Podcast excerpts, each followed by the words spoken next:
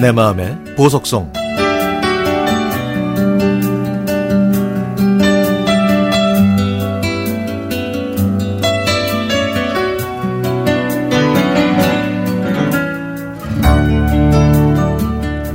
(20여 년 전) 초여름 깔끔하고 키 큰 남자가 제가 일하는 사무실에 들어와서 인사를 했습니다.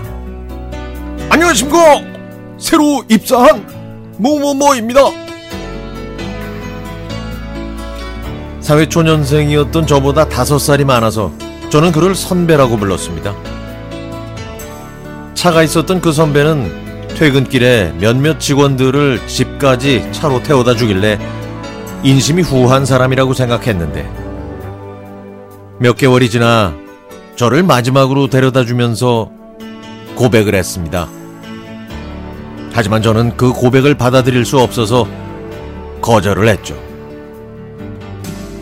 그리고 며칠 후 회사에서 야유회를 갔는데 장난치기 좋아하고 유쾌한 선배의 풀이 죽은 모습을 보고 제 마음은 흔들렸습니다.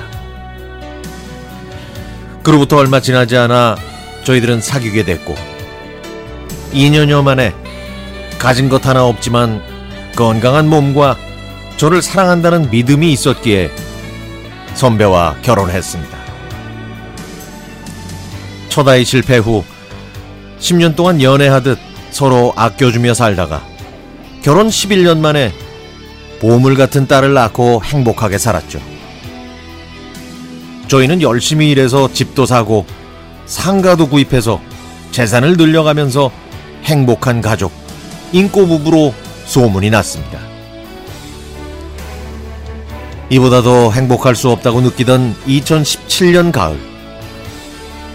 저를 만나기 전에 당한 교통사고 때문에 예전부터 허리가 좋진 않았지만 그해 여름과 가을엔 유난히 허리가 많이 아프다고 하길래 병원에 가서 MRI를 찍었더니 허리에 7cm와 5cm 크기의 혹이 있다는 청천벽력 같은 진단을 받았습니다.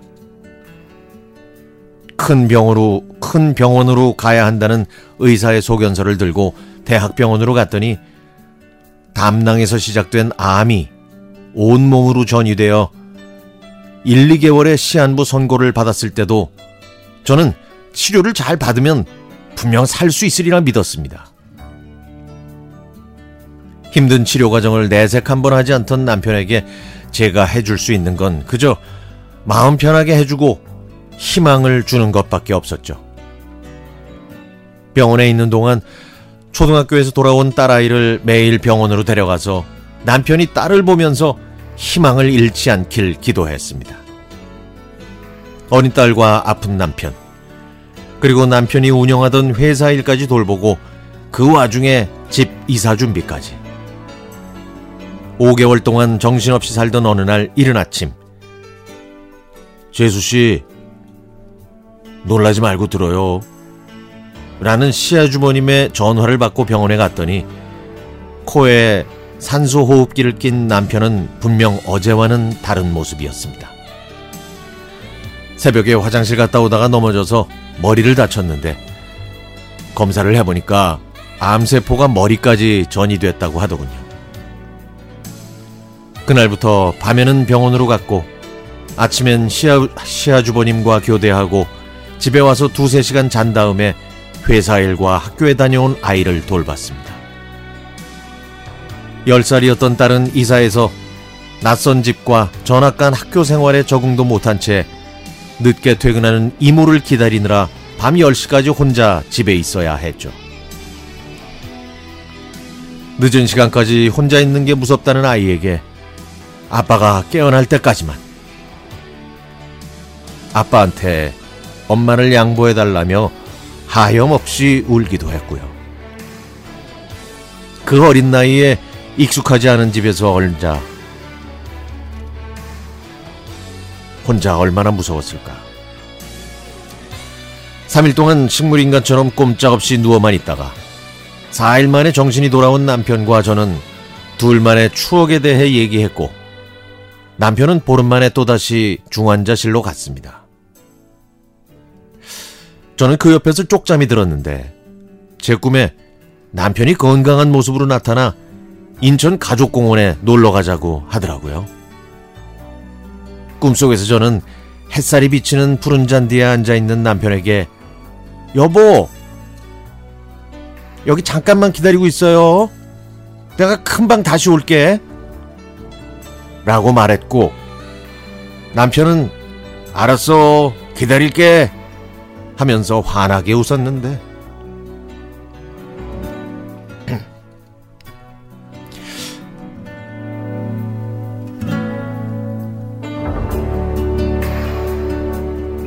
그 다음날 4월 2일 49세라는 젊은 나이에 다시는 만날 수 없는 곳으로 떠났습니다.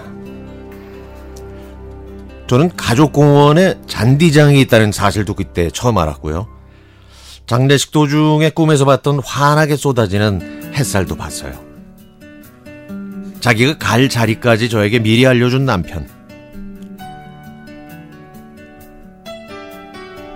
결혼 20주년에는 remind wedding을 하자며 몇 년 전부터 열심히 운동하고 관리했던 저는 남편 없이 혼자서 20주년 결혼 기념일을 보냈고 딸과 제 생일 때는 남편의 빈자리가 더 크게 느껴졌죠.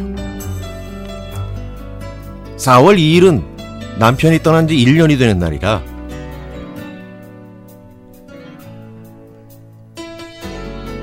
아침 일찍 딸과 함께 남편이 있는 인천 가족공원에 다녀왔습니다. 늘 보고 싶고 항상 사랑하는 내 남편. 함께 했던 시간 동안 고마웠어요. 먼 훗날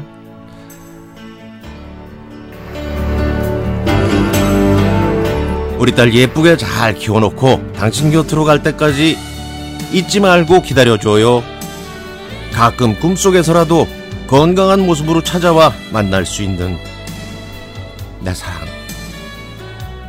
저에게 베풀어준 당신의 사랑 평생 잊지 않고 고이고이 간직할게요.